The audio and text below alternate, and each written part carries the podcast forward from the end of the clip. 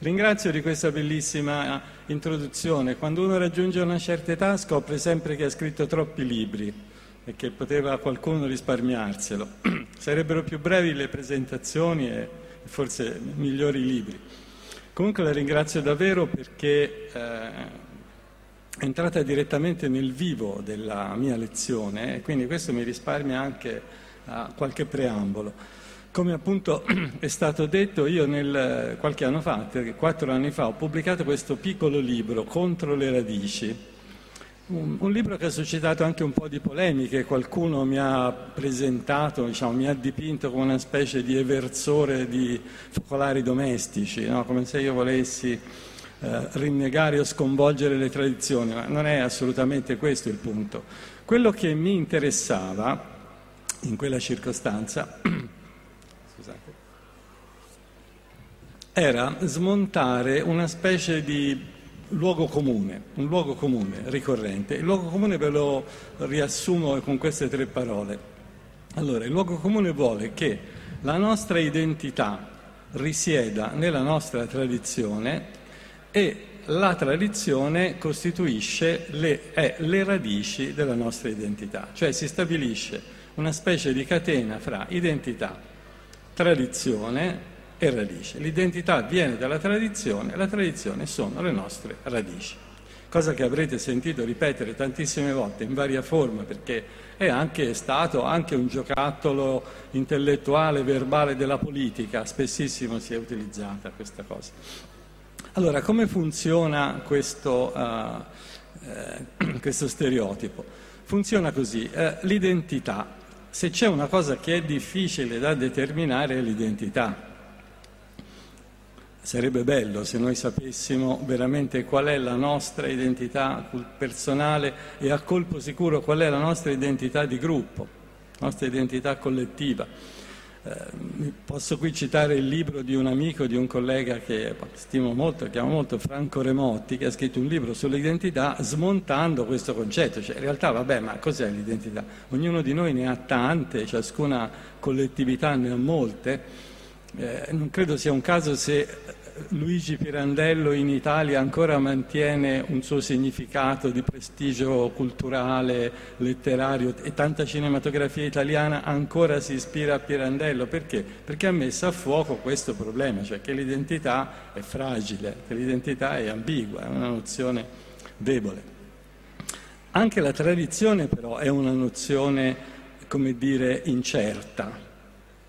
Quali, come si fa a dire a colpo sicuro qual è la tradizione di una comunità?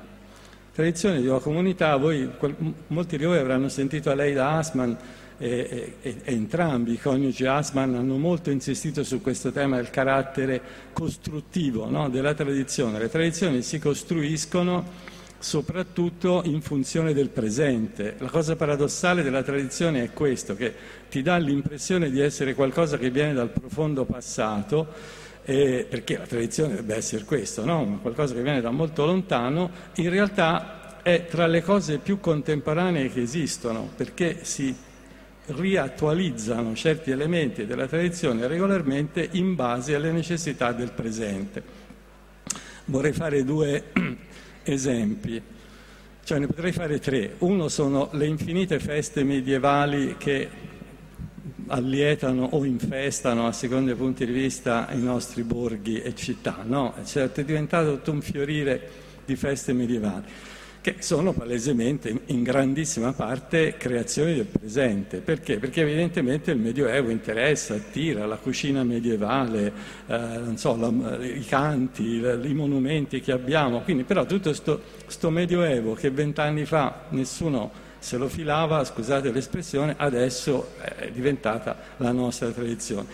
Ma a parte questo, esempi più seri.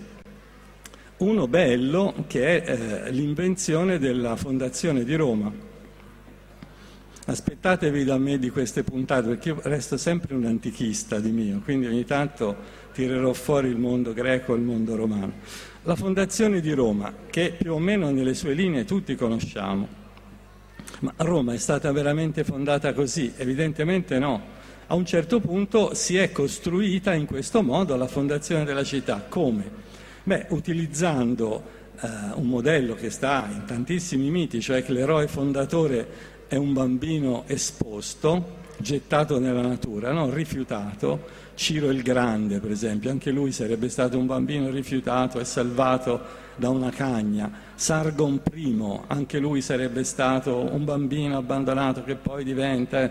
Quindi Romolo e Remo quello sono, no? Quindi si prende un cliché mitico.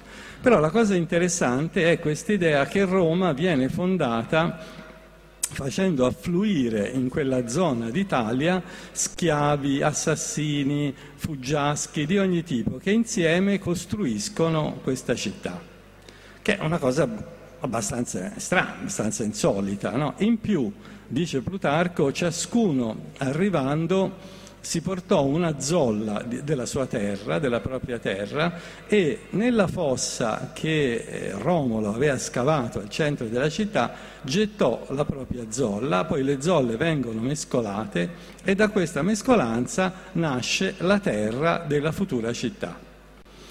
È una tradizione inventata ovviamente, ma che cosa vuol dire? Vuol dire che Roma è una città in cui c'è spazio per diventare cittadini, cioè io che vengo da un luogo lontano di Roma posso far parte di questa città, diventare cittadino a tutti gli effetti, ci infilo un pezzo di, della mia terra. Ah, pensate per un attimo, no? Se ciascun siriano, Uh, ciascun iracheno, ciascun palestinese fuggiasco arrivasse in un paese con una zola della sua terra, la gettasse e questa terra venisse mischiata e da lì nascesse qualcosa di nuovo. Ecco, uh, pensate quanto siamo lontani invece da questo modello, onestamente. È una tradizione inventata, inventata perché? Perché piaceva ai romani, faceva comodo anche politicamente, costruirsi come una società aperta. Il che non vuol dire però che quella fosse veramente la fondazione di Roma. Ecco, quindi le tradizioni sono qualche cosa che si costruiscono, si costruiscono per motivi che sono legati all'attualità, alla politica, all'ideologia, all'economia, a tanti motivi diversi. Allora abbiamo visto un concetto abbastanza fragile che è l'identità, un concetto difficilmente definibile, la tradizione, qual è la tradizione? Come si fa per rappresentarli? Qui i retori antichi avevano una tecnica. Cicerone dice, per rendere efficace un qualche cosa di astratto, basta rappresentarlo con una metafora concreta, cioè basta renderlo visibile.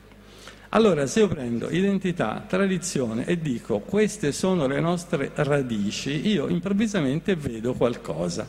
Vedo qualcosa che è una radice, tutti abbiamo visto una radice. Nessuno ha mai visto l'identità, nessuno ha mai visto la tradizione, anzi è molto difficile identificare qual è, no? Però con la radice diventa qualcosa di visibile. Questo è il grande segreto della retorica, che non è solo, come ci insegnavano a scuola, un modo di parlare goffo, ridicolo, complicato e un po' stucchevole, no? Di cui liberarsi. La retorica è un fatto quotidiano, di tutti noi usiamo la retorica per esprimerci, per persuadere altri e soprattutto ci serviamo di metafore per convincere, per rendere visibile delle cose che altrimenti non si vedrebbero, per farci capire, cioè la metafora è un potente strumento cognitivo, è un potente strumento di conoscenza, questa è la, l'idea di fondo, no? Quindi mai sottovalutare il valore o il peso di una metafora. Posso fare un altro esempio, mi perdonate se è un po' stupido, ma preso dalla vita politica, eh, Una, una piccola uh, forza politica dentro la maggioranza che però fa la maggioranza. Allora, un rappresentante di questa forza politica può dire se ci fate questo noi stacchiamo la spina al governo, no? Una metafora che avrete sentito un sacco di volte. Oppure la stessa persona, se secondo me è un po' più civile, un po' più educato, un po' più ragionevole, può dire noi togliamo la fiducia al governo. Che differenza c'è? Che se io dico stacchiamo la spina, automaticamente presento il governo come una specie di malato terminale che sta lì solo perché io, che ho in mano il potere, che sono il medico, posso decidere della sua vita e della sua morte. Se io dico tolgo la fiducia, non, chiaramente non vuol dire la stessa cosa, cioè cambia tutta la rappresentazione. Ecco, benissimo. Le radici. Arrivo finalmente al punto delle radici. Le radici hanno questa capacità di rendere visibile ciò che di per sé non lo sarebbe e soprattutto lo trasport, trasportano la tradizione e l'identità nel territorio della vita, perché la radice è una cosa viva, no? E la radice porta la linfa all'albero, porta il nutrimento e costruisce quindi tutto ciò che si lega a queste radici, cioè tradizione e identità, co- come se fosse un albero, no? un, un organismo vivente. Quindi se io dico, non so, le mie radici sono radici classiche, poniamo, o sono radici cristiane, di colpo io configuro me stesso, il mio gruppo, eccetera, come un albero classico cristiano che è venuto su da queste radici e dal quale francamente diventa anche un po' difficile allontanarsi, no? Perché si dice, le mie radici sono quelle. Qual è l'assunto implicito? Che se io mi allontano dalle mie radici muoio, non posso farlo. La radice rende tutto ciò, la, appunto la, l'identità, la tradizione, come qualche cosa di biologico, di vivo. In più, se volete sempre continuare a analizzare la metafora, no? La radice è quello che tiene su l'albero, non gli dà solo la vita, sta in basso, lo radica, come si dice, dall'idea che se uno toglie questa tradizione, questa identità, te saluto, cioè crolla tutto. Insomma, passo dopo passo, se voi riflettete su questa metafora delle radici, eh, capite qual è il gioco, qual è la costruzione retorica di tutto ciò. Fare di una certa tradizione, di una certa identità, la tradizione, l'identità, quella a cui io non posso sottrarmi. Eh, pensate per esempio al caso, ora un po' lontano ma ci torniamo, quando uh, si trattò di redigere la Costituzione europea e, e, di, e di redigere un preambolo, il che non era indispensabile tra l'altro, ma insomma si vuole fare anche un preambolo. Alcuni paesi, fra cui l'Italia, insistettero perché si inserisse nel preambolo un richiamo alle radici cristiane dell'Europa. Ci fu una grande discussione, poi uh, a un certo punto si decise di non inserirlo. Perché? Eh, perché se si dice l'Europa ha radici cristiane, tutti coloro che cristiani non sono, perché appartengono a un'altra confessione religiosa, perché non sono credenti, perché chissà quale diavolo di motivo, automaticamente sono un po', no, esclusi dalla cultura europea. Cioè, se sei veramente europeo, beh, dovresti essere anche cristiano, no? Se no, che, che, qual è la... qual è la tua identità di nuovo? L'identità è un'identità cristiana. Questa cosa fu respinta, a mio, a mio giudizio giustamente, perché era un meccanismo apparentemente di inclusione, no? Di nobile richiamo a un passato parapì parapà, in pratica di esclusione, perché inevitabilmente aveva prodotto quello che poi tra l'altro in certi paesi questo tipo di, di preambolo ha, ha, ha prodotto. Eh, Spero che non ve ne siate accorti, ma io ho un po' riassunto il mio libretto, Contro le radici. L'ho un po' riassunto in maniera, come dire, semplice, insistendo su questi aspetti di nozioni abbastanza vaghe, imprecise, discutibili, che attraverso questa metafora si, si solidificano, no? Diventano qualche cosa di, di concreto. In realtà io sono venuto qui non per ripetere un libro che ho scritto, perché voi capite, magari qualcuno per sbaglio l'ha letto e si annoia, in ogni caso mi sarei annoiato io. E, e allora volevo svolgere con voi qualche riflessione posteriore a questo libro che ho scritto. Il libro ha avuto delle recensioni, ha avuto delle, delle reazioni, una, devo dire, particolarmente buffa perché a un certo punto su un giornale che palesemente non condivideva la mia linea, un noto intellettuale, così diciamo detto di destra, no? Come si diceva almeno prima, un noto intellettuale di destra, scrive questa recensione dandomi torto e concludendo con una frase di Shakespeare che dice «Dio, Dio, datemi delle radici». Eh, io sono rimasto stupito all'idea che un personaggio di Shakespeare volesse delle radici. Sono andato a cercarlo un po' nella memoria, un po' devo dire, con la, l'ausilio di internet, che è uno strumento fantastico, Il Timone di Atene, tragedia shakespeariana, in cui c'è un personaggio ricco che però viene sfruttato da questi suoi parassiti che vanno sempre lì a mangiare, a bere, a divertirsi, però scopre che nessuno di loro in realtà lo ama. quindi comincia a odiare il suo prossimo e dice datemi, datemi delle radici, nel senso che vuole delle radici da mangiare, cioè non vuole più partecipare a questi banchetti di, di, di, di, di sbaffatori, mascalzoni. In realtà dice, voglio mangiare radici come un, un poveretto. E, e vabbè, lui questo qua cercava di, di, prendere, di fregarmi praticamente, perché con l'autorità di Shakespeare, ma in realtà non era così. Ho avuto tante reazioni. La, aspettiamo che finisca. Una molto recente, ecco da qui volevo com- cominciare con le mie riflessioni con voi post, post radici. Dunque, io, io vengo da una città toscana che... Dunque, io vivo a Siena, ma la città da cui vengo non ha nulla dell'eleganza linguistica, architettonica di Siena, no, non ha nulla dell'autorità culturale di Firenze, ora anche politica, da quando diciamo, siamo governati da, dai fiorentini, e, e perché vengo da Livorno. Livorno non ha né quello né quell'altro. Non ci sono nato, ma ci sono cresciuto, sono affezionato a quella città. Allora, non ci vivo da una vita, ma stavo descrivendo quello che è accaduto in una certa parte di quella città, la parte vecchia, vicino alla fortezza, piazza Garibaldi, in cui progressivamente la popolazione è stata sostituita da arabi, magrebini, rumeni, cioè da una serie di immigranti. E quindi il cambiamento che c'è stato, cioè dove c'erano i vecchi tortai, cioè quelli che fanno la, la torta di ceci, la, la cecina, sono diventati kebab, ci sono degli alimentari di questi indiani aperti tutta la notte, magrebini che lavano la macchina sentendo musica araba a tutto volume, eccetera, eccetera. E descrivo questo cambiamento, mi aveva colpito.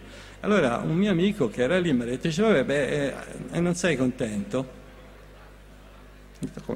Perché, cioè, mi, mi ha, per lì mi ha subito, poi ho pensato già, ma io ho scritto contro le radici e allora secondo questo mio amico un po', un po' malevolo, diciamo, mi voleva pungere, ha detto beh dovresti essere contento di questo cambiamento, e io ci ho pensato un po' e poi ho detto ma io sono contento? No, sinceramente non sono contento. Non sono contento perché? Beh, perché quella è una zona della città in cui mio padre, quando ero bambino, mi portava, ma mangiavamo le cozze cotte lì in un chioschetto, eh, ci ho portato mia figlia perché ci sono delle stradine con dei nomi via dell'Oriolino, via dei Terrazzini, con dei nomi antichi, ci divertivamo con questa bambina, si correva in queste strade, eccetera. Ora, tutto questo è cambiato. E, e quindi perché? Cioè, io non posso essere contento, ma perché non sono contento? È quello lì che mi sono un po' cominciato a interrogare. Mi, non sono contento perché Livorno, quella zona di Livorno ha perso le sue radici culturali? No, non sono contento perché quella Livorno lì che conoscevo io non c'è più, che è una cosa molto diversa però. È, è un pezzo di città che non ci sarebbe più, anche se, come è avvenuto in altre città, tutto ciò fosse stato comprato da borghesi ricchi che lo restauravano, eh, lo facevano molto più bello, parcheggiavano il S U V sul marciapiede, cioè, comunque io sarei andato lì e non era più quella città che conoscevo. Quindi non è tanto perdere le radici culturali, è perdere le mie personali, che forse. Eh, allora lì ho pensato che tra le tante, diciamo, tra i tanti difetti, no, le tante debolezze di questa metafora delle radici, una, eh, forse la principale, in cui si avvita questa metafora, si, si attorciglia, è proprio quella di confondere l'antropologia con la nostalgia, no? Di confondere la, o la storia con la politica, quando si utilizzano queste cose per, appunto, per, per raccogliere voti, e soprattutto il confondere la memoria privata con la memoria collettiva, che sono due cose diversissime. E, e credo che... Eh, proprio quella città lì, Livorno, con quelle sue caratteristiche strane, sia la, la testimonianza di quello che cerco di dire. Quella è una città nata a freddo, un po' come Roma. Cioè a un certo punto il Granduca decise che voleva un porto, era Ferdinando primo, promulgò delle leggi, le Livornine, che permisero a, a tutta la città, a, a, a chiunque, di affluire in città. Cioè, l'elenco è, ve lo leggo perché... è divertente.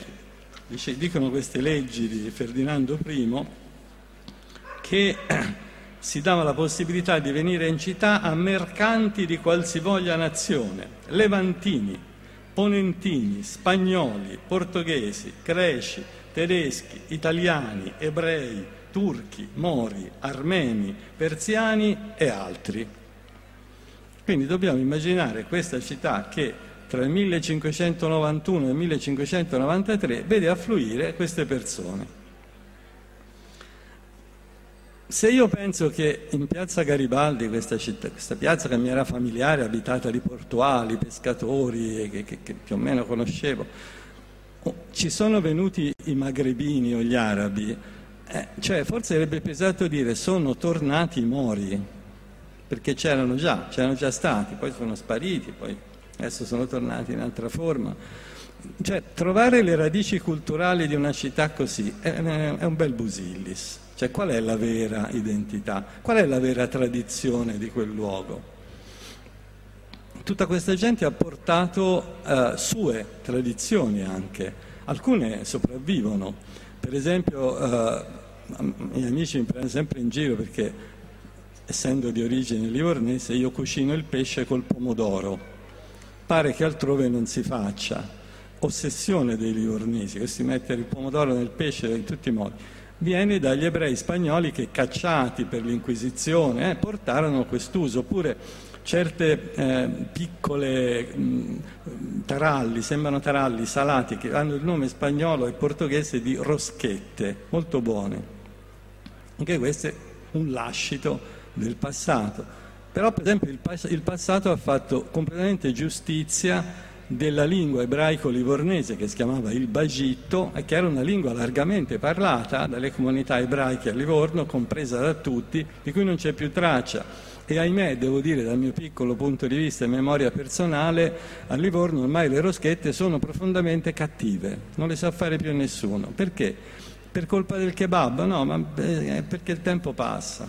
Il tempo passa e fa giustizia delle memorie private, delle memorie collettive, delle memorie pubbliche e, e confondere tutto ciò con la perdita delle proprie radici è, secondo me, almeno ingenuo. Possiamo perdere un po' del nostro passato personale, ma questo non significa che esistano delle radici precise, stabilite per sempre, da sempre, e che sono quelle di ogni comunità.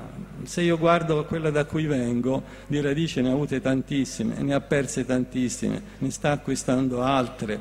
Sempre per rispondere al mio amico gli dicevo, guarda che un giorno ci saranno in, a Livorno, in piazza Garibaldi, dei magrebini che diranno, ah certo, quando i nostri giovani lavavano le macchine in questa piazza sentendo quella bella musica araba che oggi voi avete, eh, perché è così?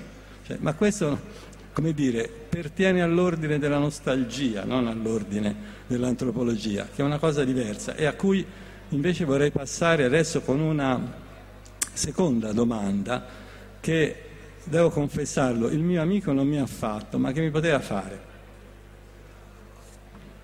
E la domanda è questa. Ma come? Tu che ami le culture, no? Ti interessi delle culture, sei uno studioso di culture. Io studio la cultura greca e romana, ma in generale, per la prospettiva che ho adottato nei miei studi, eh, sono interessato alle culture, tra cui anche la nostra, quella contemporanea. Tu che ami le culture, ti interessi delle culture e le studi, come puoi essere contro una nozione come quella di radici culturali? Cioè, dovresti appartenere alla razza di chi vuole mantenere vive le culture, quindi vuole cercare le radici delle culture, non all'opposto dire che eh, questo è un, un falso concetto. Mm, la domanda non me l'ha fatta, ma, ma non è perché non ci ha pensato, perché se voleva divertirsi e mettere in imbarazzo lo poteva fare. Credo che per cominciare a rispondere, trovare delle risposte a questa domanda, Eh, bisogna fare una distinzione. Allora, un conto è interessarsi alle culture perché le si considera una cosa preziosa, una cosa importante, perché si pensa che conoscere delle culture non solo valga la pena, sia un atto che vale la pena perché sono interessanti in sé, sono belle in sé da studiare, sono oggetti che appassionano, ma perché studiandole, conoscendole anche, un, anche superficialmente, non è detto che si debba essere dei studiosi approfonditi, eh, si è subito in grado di capire meglio la propria. Cioè è come, eh, studiando, analizzando, conoscendo un'altra cultura, è come se riuscisse a dirigere un, una luce su noi stessi. Volevo citare una frase di... il poeta portoghese Fernando Pessoa, che ha scritto un saggio sul provincialismo portoghese. Lui dice: per il provincialismo esiste, esiste una sola terapia, sapere che c'è. Ora, sapere che c'è il provincialismo, c'è una sola, un solo modo per sapere che c'è il provincialismo, ed è quello di, di, di guardare le altre culture. Cioè di colpo uno smette di pensare che la propria cultura è l'unica, la più bella, la migliore che sia mai esistita, come si sta qui da nessuna parte, eccetera, e eh, scopre che stava tenendo un atteggiamento provincialistico. Quindi quella, come dire, il rispetto per le culture alte, il desiderio di conoscerle, ha questo immediato benefico effetto. Eh, non è tanto per conoscere gli altri, ma per conoscere noi che questo... Eh, movimento, diciamo, serve. Vorrei fare un esempio di ricchezza culturale, di cosa può essere la ricchezza culturale, e prendo un esempio minore, ed è l'esempio dei racconti, delle narrazioni. Sicuramente tutti voi avete qualche familiarità con quei libri che si chiamavano le mitologie del mondo, no? Le fiabe, i racconti del, del mondo intero, eccetera, eccetera. Benissimo, prendiamone una che è la più famosa, le fiabe dei fratelli Grimm. Chiaramente sono un bellissimo libro, c'è una quantità di invenzioni narrative straordinaria là dentro. Appartengono più o meno tutti all'orizzonte della cultura tedesca, anche se sapete che i Grimm erano poi un po', un po' imbroglioni, no? Prendevano anche racconti di altrove e poi li germanizzavano, però insomma l'orizzonte è quello lì.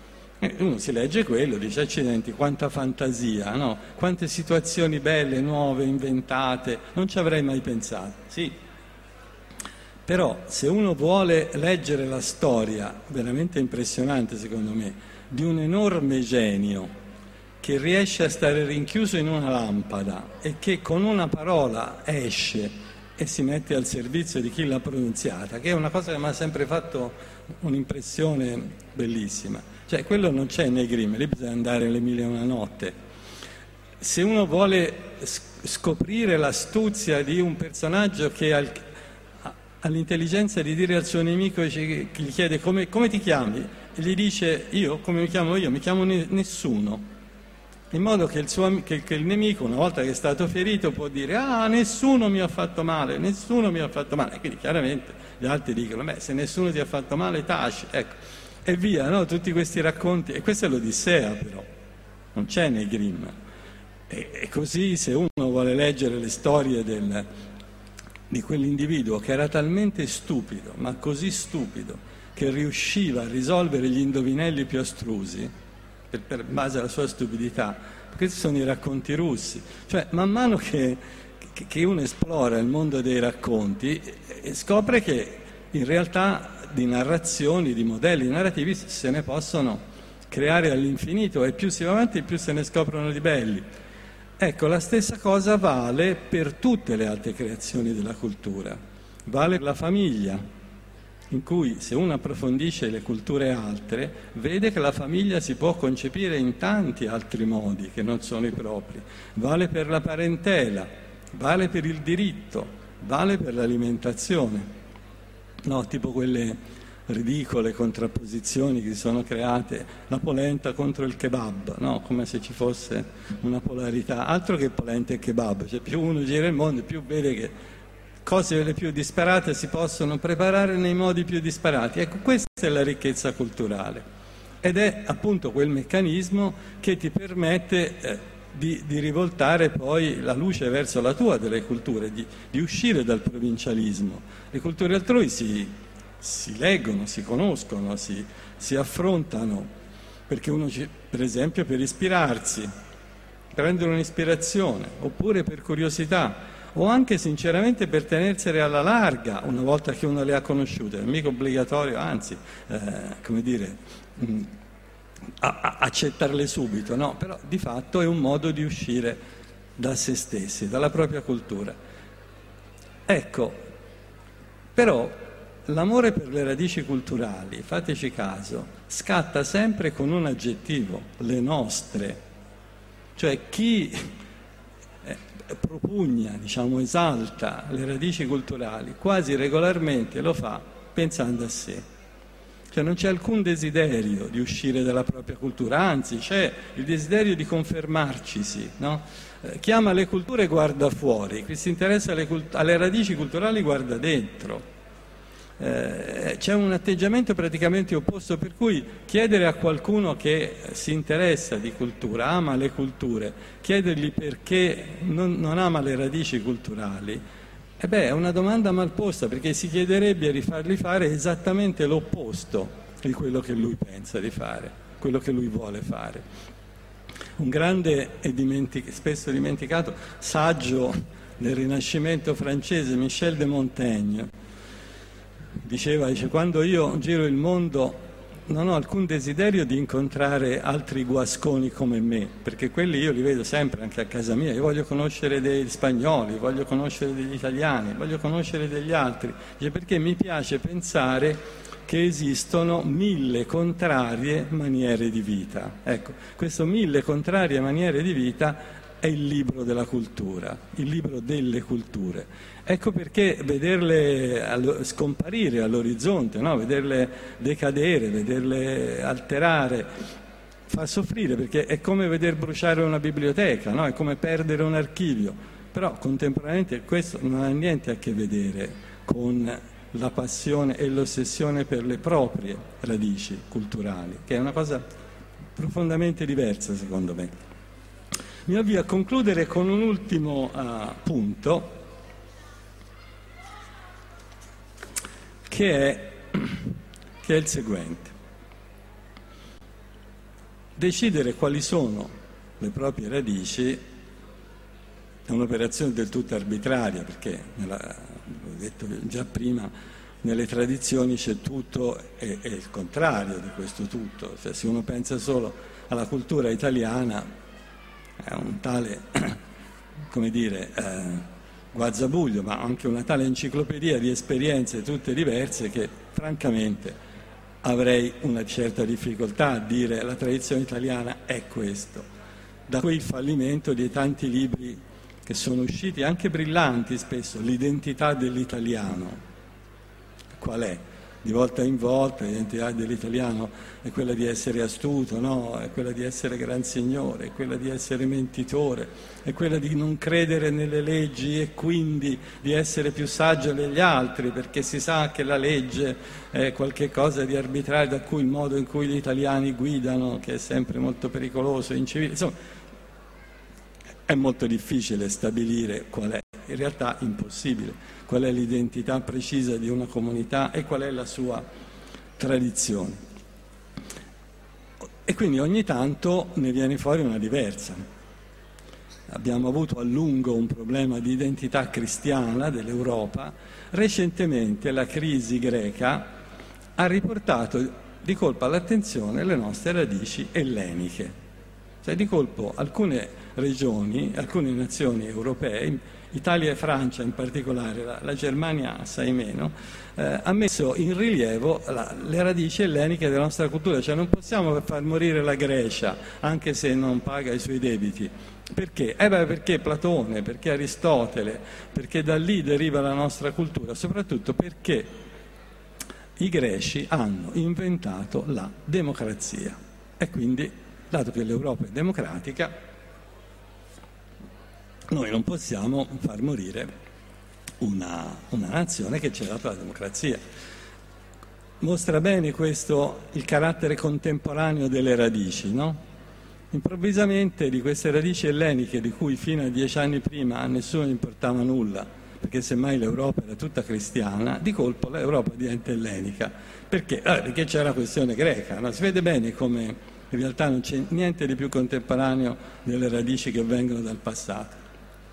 È interessante riflettere però su questa questione delle radici greche della nostra cultura e soprattutto della democrazia, le radici greche della democrazia in cui, in cui viviamo. Naturalmente io, in quanto classicista, sono solo felice di questa esplosione di interesse per il mondo greco, anche se contemporaneamente fanno di tutto per distruggere il liceo classico.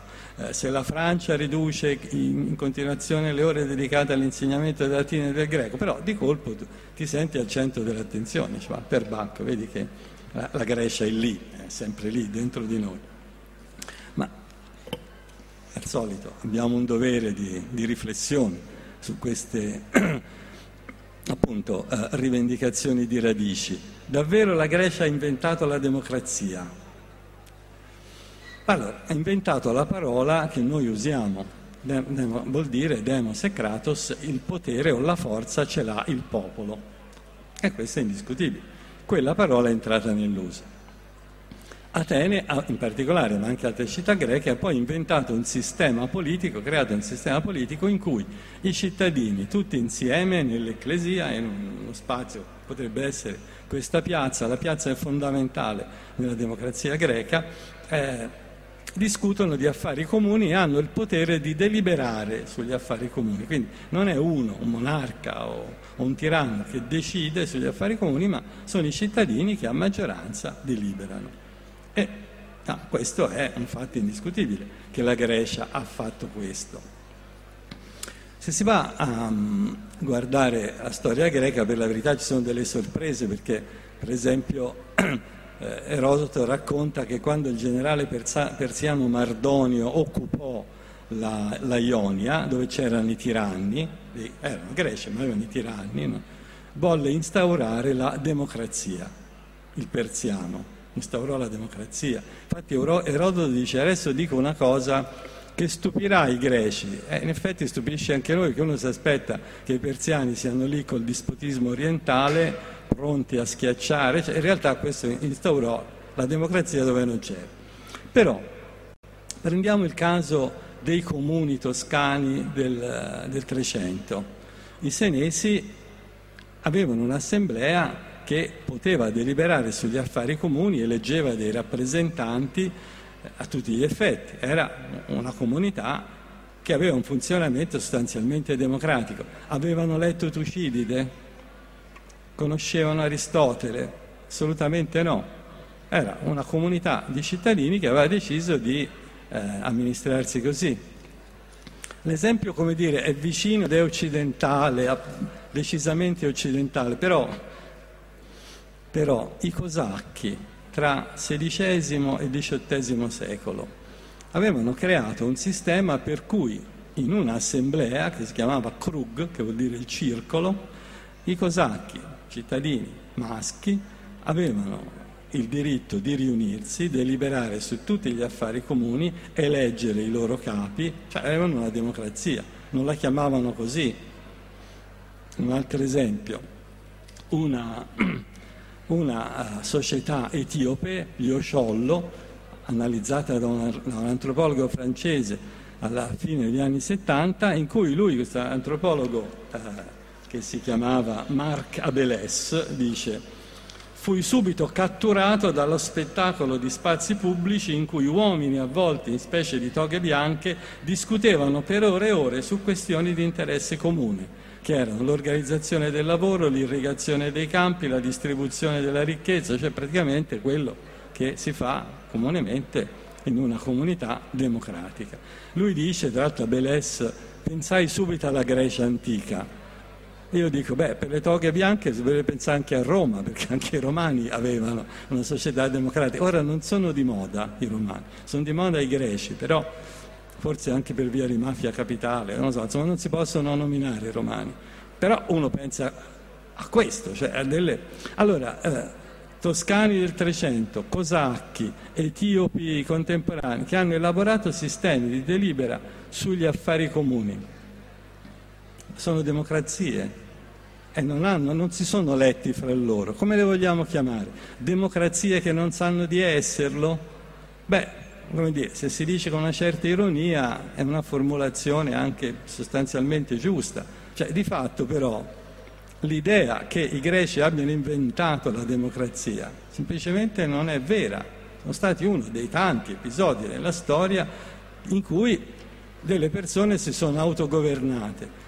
Poi nella nostra storia, della piccola Europa, questa esperienza ha avuto un significato particolare perché loro lo hanno scritto e quindi noi lo abbiamo studiato, abbiamo utilizzato le loro, le loro parole, il loro lessico, eccetera. Questo non è un'invenzione, cioè, al solito, che la democrazia moderna abbia radici elleniche falsa la storia, perché tra l'altro ti impedisce di fare quei bei confronti, no? Come dicevo prima, con altre esperienze democratiche elaborate in altre culture e, e, e ti fa pensare, per esempio, beh, fammi un po' vedere, ma i cosacchi come facevano per votare? In che modo sceglievano i loro magistrati? Avevano uno spazio in cui esercitavano questo diritto? E come si distribuiva la parola, che è una cosa fondamentale, no? Chi prende la parola e come? Ecco, tutto questo, diciamo, dicendo, ah, noi abbiamo, come dire, i nostri greci ci hanno insegnato la democrazia, tutto questo scompare. Quanto è più bello, secondo me, eh, allargare il ventaglio e passare dalla celebrazione delle radici al confronto fra le culture. Io a questo punto mi interromperei e ascolterei volentieri qualche domanda se ne abbiamo il tempo. Grazie.